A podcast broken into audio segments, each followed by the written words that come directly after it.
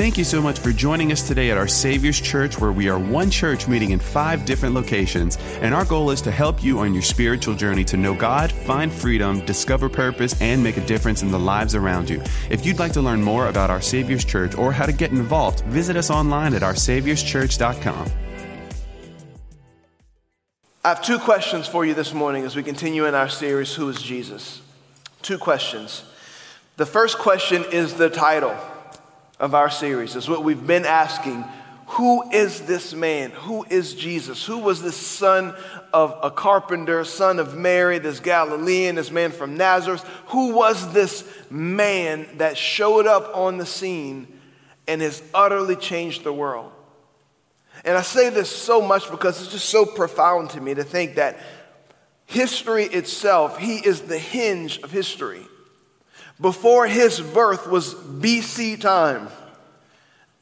After his death, which is not what AD means, but AD means Anno Domini, which means the year of our Lord. We are living in the year of our Lord. We are living in the year of his kingdom.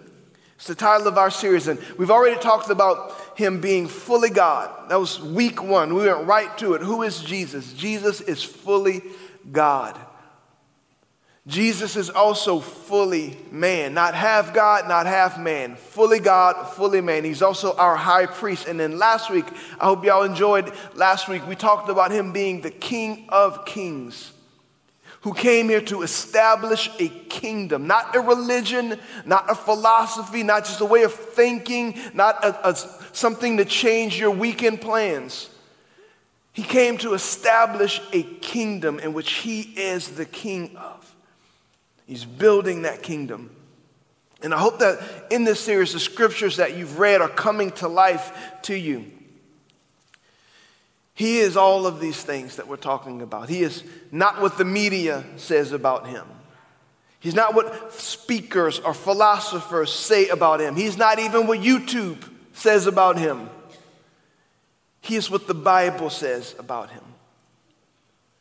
And it's so important that we answer that question right because it determines everything. So this morning, as I answer this, the first question, who is Jesus? I want to talk about Jesus the rabbi. Everybody say Jesus the rabbi.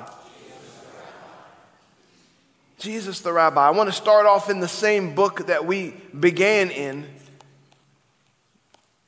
in the book of John. So, in the book of John, let's go right to it. John chapter 1. We started in week one talking about him in the beginning, right? The Bible says in the book of John, in the beginning was the Word, and the Word was with God, and the Word was God. And so, right after that, in John chapter 1, the, John, the gospel writer, he starts talking about how Jesus was baptized by John the Baptist. Many of you have heard that story before. And then, after he was baptized by John the Baptist, he goes on to call his disciples, his first disciples he calls them, and, and there's this process of Jesus gathering his team. And it's here that I want to start. Same chapter, John chapter 1, verse 35. This is what it says. The following day, John, John the Baptist, that is, was again standing with two of his what? Disciples. Not a trick question. His what? All right, his disciples. As Jesus walked by, John looked at him and declared, Look, there is the Lamb of God. When John's two disciples heard this, they did what? They followed Jesus. Jesus looked around and saw them following. What do you want? He asked them. They replied, Rabbi, which means teacher, where are you staying? And it's this word, rabbi, that I want to focus on. They stopped and they called him, Rabbi, where are you going? Because wherever it is you're going, I want to go there. Whatever it is you're doing, I want to do that. Whatever it is you're teaching, I'm all ears. And this is Jesus' reply Come and see. Come and see, he said. It was about four o'clock in the afternoon when they went with him to the place where he was staying, and they remained with him the rest of the day. Now, let me explain a little bit about Jewish history, a Jewish, um, the context of being a rabbi. What is a rabbi? As we just saw, rabbi is, a rabbi is a teacher. But an, uh, also another term, analogy to describe what a rabbi is, is the great one or a master. A rabbi was someone that we looked at with high esteem, that we would learn from, that you can learn something from. And you see these disciples referring to Jesus as teacher. His disciples, all throughout the Bible, would refer to him as teacher or master, all throughout the Gospels. And what I want to focus on this morning is him as a rabbi. Because again, what is a rabbi, Pastor? Here's a great definition at a Christian website called gotquestions.org said. A rabbi, literally my master, is a member of the clergy in the religion of Judaism. Rabbis often function as leaders of synagogues where they provide instruction in the Hebrew scriptures and Jewish traditions. Rabbis preach sermons, interpret the Old Testament, and perform other functions similar to those of Christian pastors. While Jesus was never part of the official temple leadership, he still got, he, excuse me, he was still considered a rabbi because of his ministry of teaching. Now, a rabbi was someone who was considered to be wise. They were wise. People wanted to learn from them. They had something of substance to give, something of substance to teach people. And because of that, people followed them and they listened to them. Now, in the Bible, in the New Testament, Jesus is referred to as rabbi 17 times. He's referred to as teacher or master over 40 times. So, this is very widely known. If you were in the New Testament time watching this, you would have looked at him, and the first thought would have probably been, He's a good rabbi. He's a good teacher. Y'all tracking with me? I'm going somewhere with this. The people looked at him as a rabbi, his disciples looked at him as a rabbi. But even the other religious leaders of that day looked at him as a rabbi. As a matter of fact, the scripture that we quote often here, uh, the scripture about being born again, in John chapter 3, verse 1, Nicodemus, a very religious leader, he referred to Jesus as rabbi. As a matter of fact, let's read it. John chapter 3, verse 1. There was a man named Nicodemus, a Jewish religious leader who was a Pharisee. After dark, after dark one evening, he came to speak with Jesus. Rabbi, he said, we all know that God has sent you to teach us. Your miraculous signs are evidence that God is with you.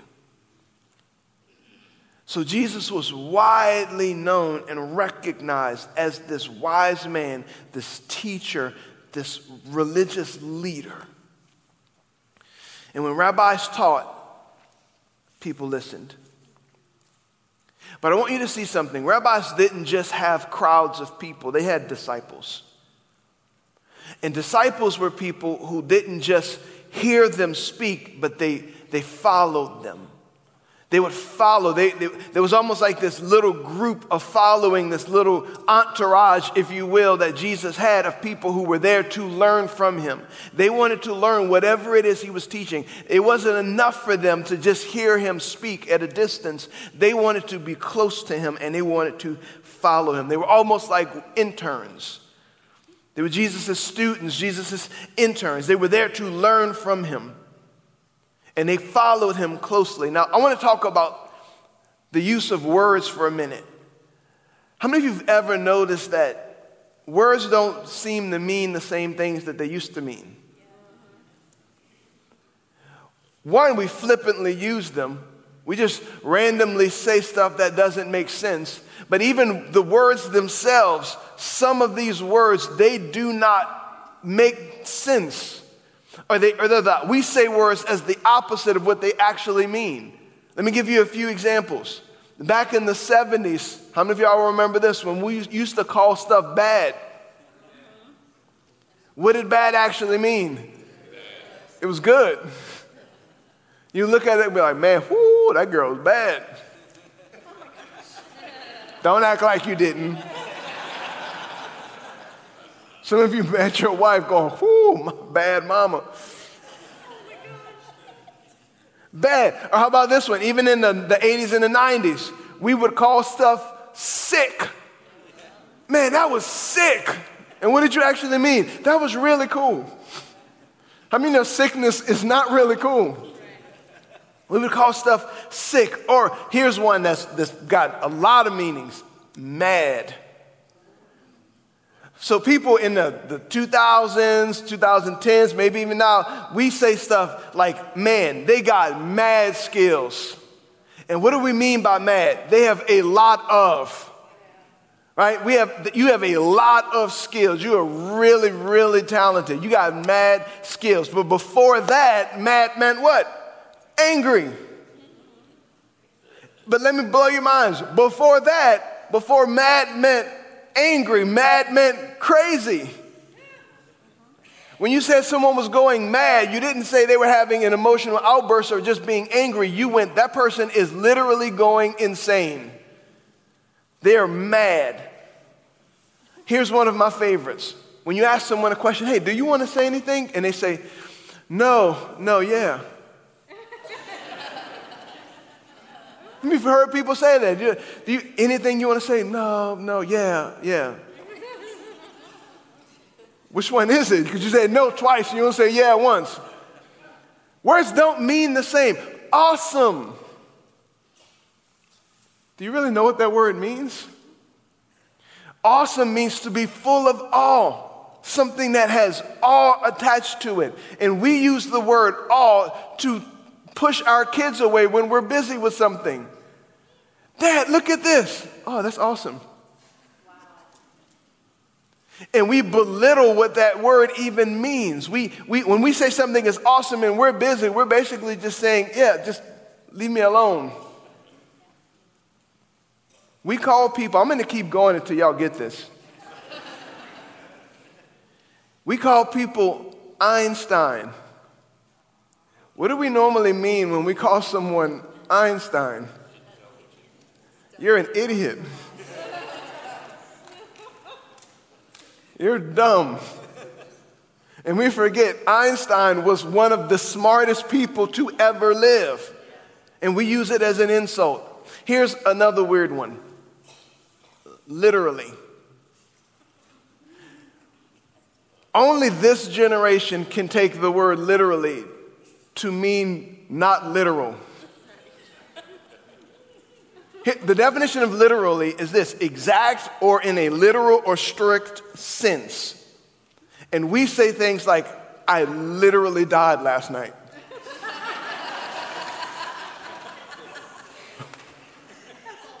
I literally, I literally lost my mind last night.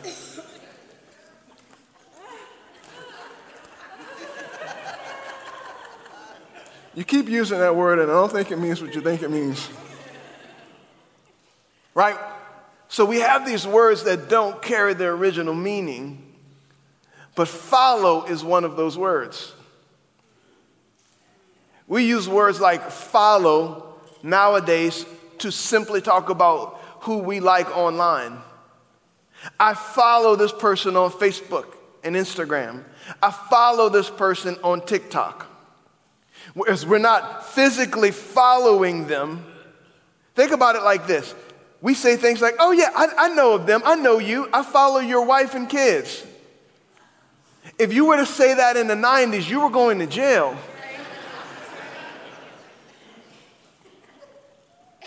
But I will say this there's an element of truth to even the people, the, the influence that people have on us, even when we follow them online. There's an element of truth there. Because when you are following someone online, you are allowing them to influence the way that you think, whether you know it or not.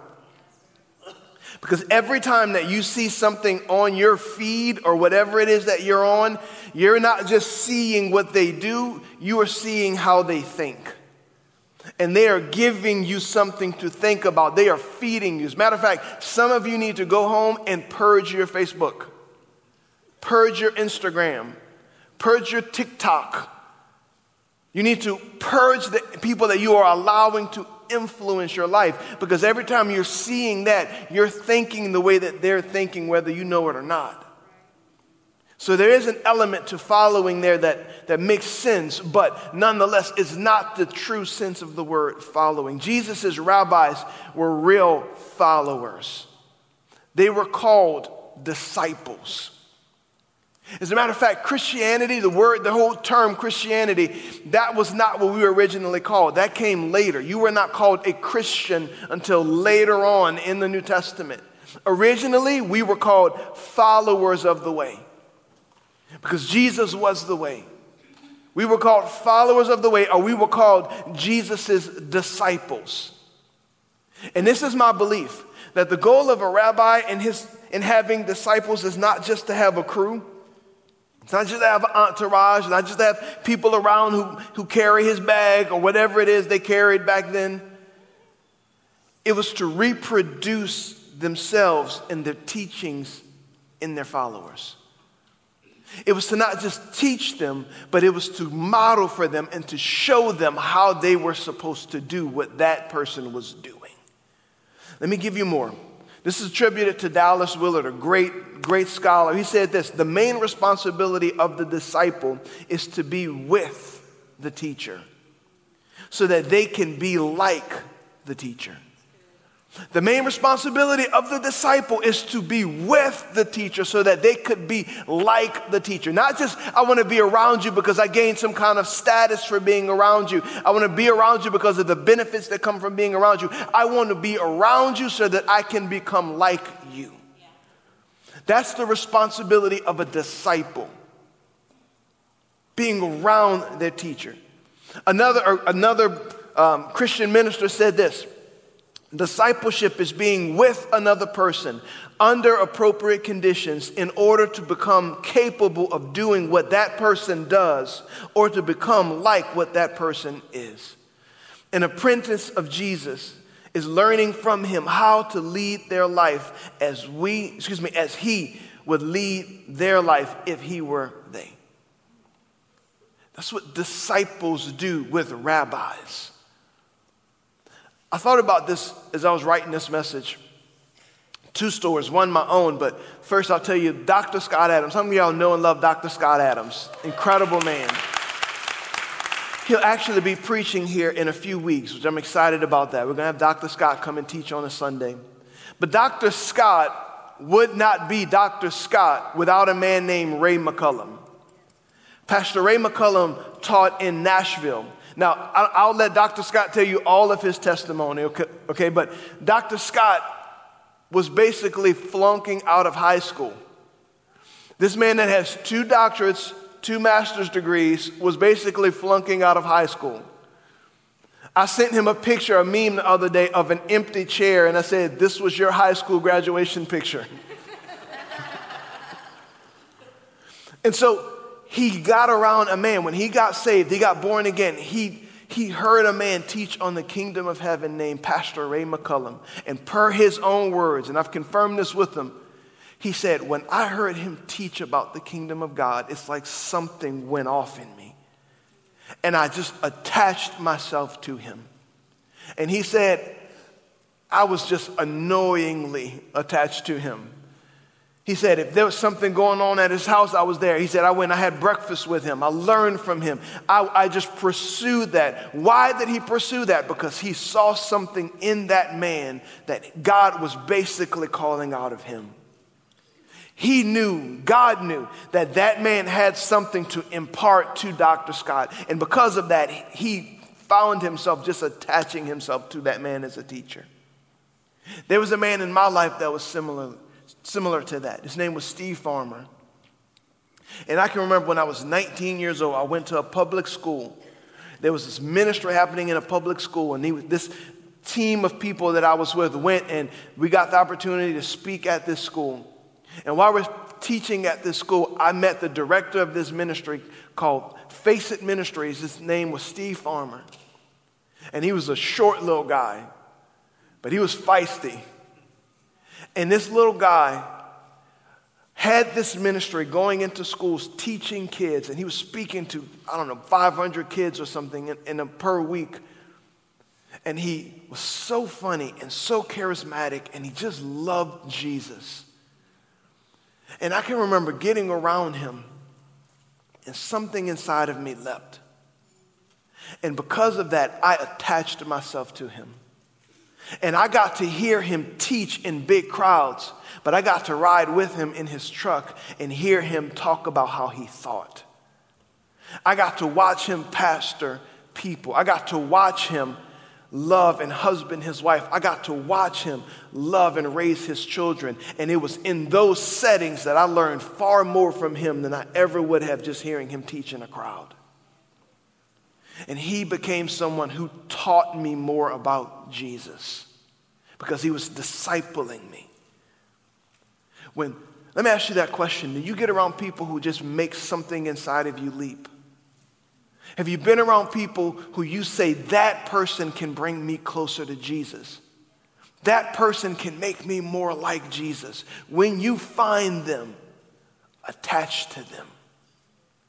Attach yourself to them. Let Jesus teach you through them. Now, even in Jesus' ministry, there was a big difference, was and is a big difference between the crowd and the disciples. Because Jesus, again, he taught to the crowds. He taught massive groups of people, four or 5,000 people at a time, without speakers, without microphones. So crowds came to hear Jesus. But there was a difference between people in the crowd and disciples. But I want you to hear it this way. If you, if you were a disciple, you were in the crowd. But just because you were in the crowd didn't mean you were a disciple. And there's a big distinction even to this day. Crowd, the crowds heard Jesus, disciples followed Jesus. Crowds know what Jesus said, disciples do what he did. There is a difference. And Jesus even said this you can call him rabbi, teacher, Lord, and not mean it. You can call him that and it not be genuine to the relationship. Ladies, how many of you have ever had a guy say, You're my girlfriend, and you said, I am? Really? Nobody informed me of that. There's a similar moment in Luke chapter 6, verse 46. Jesus said this He said, So why do you keep calling me Lord, Lord, when you don't do what I say? In other words, you're calling me your rabbi, you're calling me your leader, you're calling me your master, you're calling me your Lord, but you're not doing what I'm saying. And he goes on to say, I will show you what it's like when someone comes to me, listens to my teachings, and then follows me. It is like a person building a house who digs deep and lays the foundation on solid rock. When the, wa- when the flood waters rise and break against that house, it stands firm because it was well built. But anyone who hears and doesn't obey it is like a person who builds a house right on the ground without a foundation. When the floods sweep down against that house, it will collapse into a heap of ruins. And Jesus is basically, he, let, me, let me say it like, let me say it this way. I think we've read that scripture and we thought, well, I'm just building my life on Jesus. I'm, i build my life on Jesus. Jesus is the foundation of my life. And there's very, that is very true, but that is not specific to what he was saying. What he was saying was if you want to make it, you have to put into practice the things that I am telling you. Not just Jesus is my foundation. Jesus is not your foundation if you're not doing the things that he's asking you to do. What he's saying is if you're just walking around with your Christian t shirt on and your OSC bumper sticker, when the floods come, when the problems come, when circumstances hit your life, if you have not been building your life the way that he told you to, your house will collapse. Your faith will crumble because it wasn't established on truth. It was established on hearsay or what you wished would happen. Jesus says you have to put into practice the things that I am telling you. That is how you build your life on the foundation. And, ladies and gentlemen, brothers and sisters, that is the difference between someone in the crowd and a disciple. There is a difference. Jesus says this in Matthew chapter 11. I got to hurry. Matthew chapter 11, verse 28. He said, Then Jesus said, because we will, we will take this and try to do it our way. We think that following him means I got to grit my teeth and I got to do everything perfect and I got to make sure and I got to be the best me and I got and we think it's this self-will thing. Jesus said this, "Come to me all who are weary and carry heavy burdens, and I will give you rest. Take my yoke upon you. Let me teach you because I am humble and gentle at heart, and you will find rest for your souls." For my yoke is easy to bear, and the burden I give you is light. Very quickly, before I close, let me tell you what is a yoke? Well, yoke is something in agricultural times that you would put oxen together. They didn't have tractors, they didn't have John Deere, they didn't have the orange or the green. They just had oxen. They had these giant, big, bull looking workhorses, not horses, oxen and they would yoke them together by putting a big piece of wood that they would put their heads in. And these oxen would walk together with these things called yokes. They would plow the field with these yokes. So, what was Jesus saying when he says, Put my yoke on you, take my yoke on you? Yes, he's talking about his teachings, but I believe there's even something more that he's saying. When he says, I'm gentle, what he's saying is, if you get in this yoke with me, I'm gentle towards you. I'm to bear the weight with you. Doesn't mean you won't have weight, doesn't mean you won't have problems, but I am gentle as I walk you through this. The disciples knew if we're going to do this thing, we've got to do it with Jesus. Disciples know if I'm going to walk out this journey of life, I, it's better for me to do it with Jesus because he loves me, because he cares for me, because he is gentle towards me. Doesn't mean he won't keep me going when I want to stop, and it doesn't mean he won't stop me when I want to keep going. But if I am with him, his way is perfect, and he will carry me. And then Jesus gives us the terms of discipleship. I want you to get this because here's my last question. I said I was going to give you two questions. Here's the big question Are you a disciple? Or are you just in the crowd? Are you a follower? Have you put his yoke on you? Have you said, I'm going where you're going? I'm doing what you're doing. Whatever it is you want to do, I will follow. He gives us the terms of discipleship in the exact same place that we were last week in Caesarea Philippi.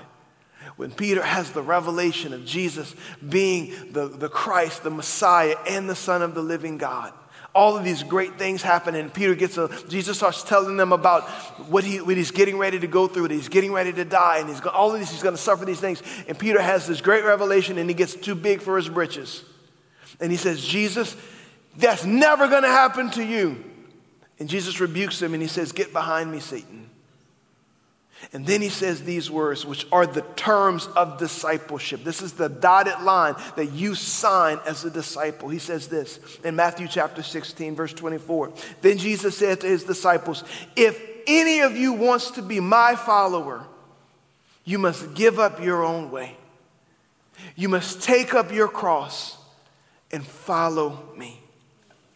If you try to hang on to your life, you will lose it. But if you give up your life for my sake, you will save it. And what do you benefit if you gain the whole world but lose your own soul? Is anything worth more than your soul? In that moment, Jesus tells us the cost of discipleship.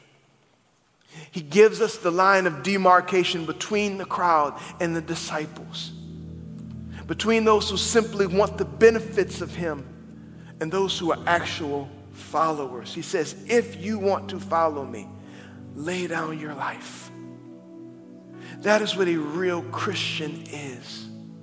We lay down our will. We lay down what we want. Submission, when we don't agree, submission begins where agreement ends. When I no longer agree with what you're saying, I submit to what you're saying because I am your follower and what you say goes. Where you send me, I will go. Where you tell me to stay, I will stay because I belong to you. I am yoked together with you, and I know your will towards me is good. So wherever it is you say go, I'll go. Whatever you say do, I'll do. Is Jesus your rabbi? Is Jesus your teacher?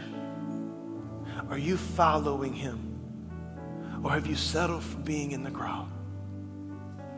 Close your eyes. I want to pray for you this morning.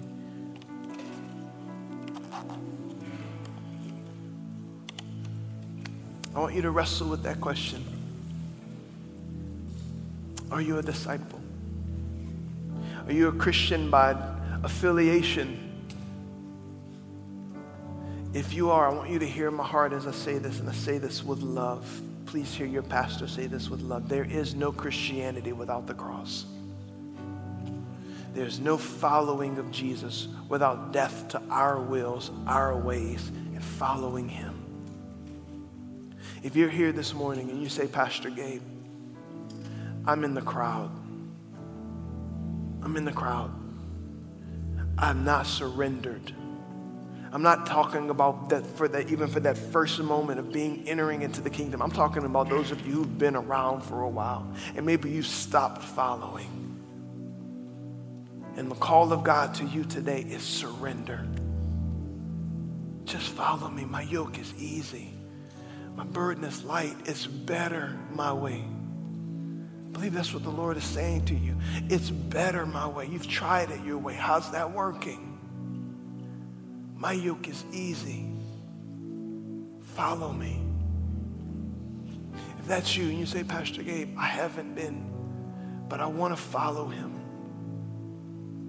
I want to yield to him. I just want you right where you're at. You don't have to raise your one hand up high for me. I just want you to lift up both hands in a sign of surrender with your palms up to heaven and just say, Lord, I surrender.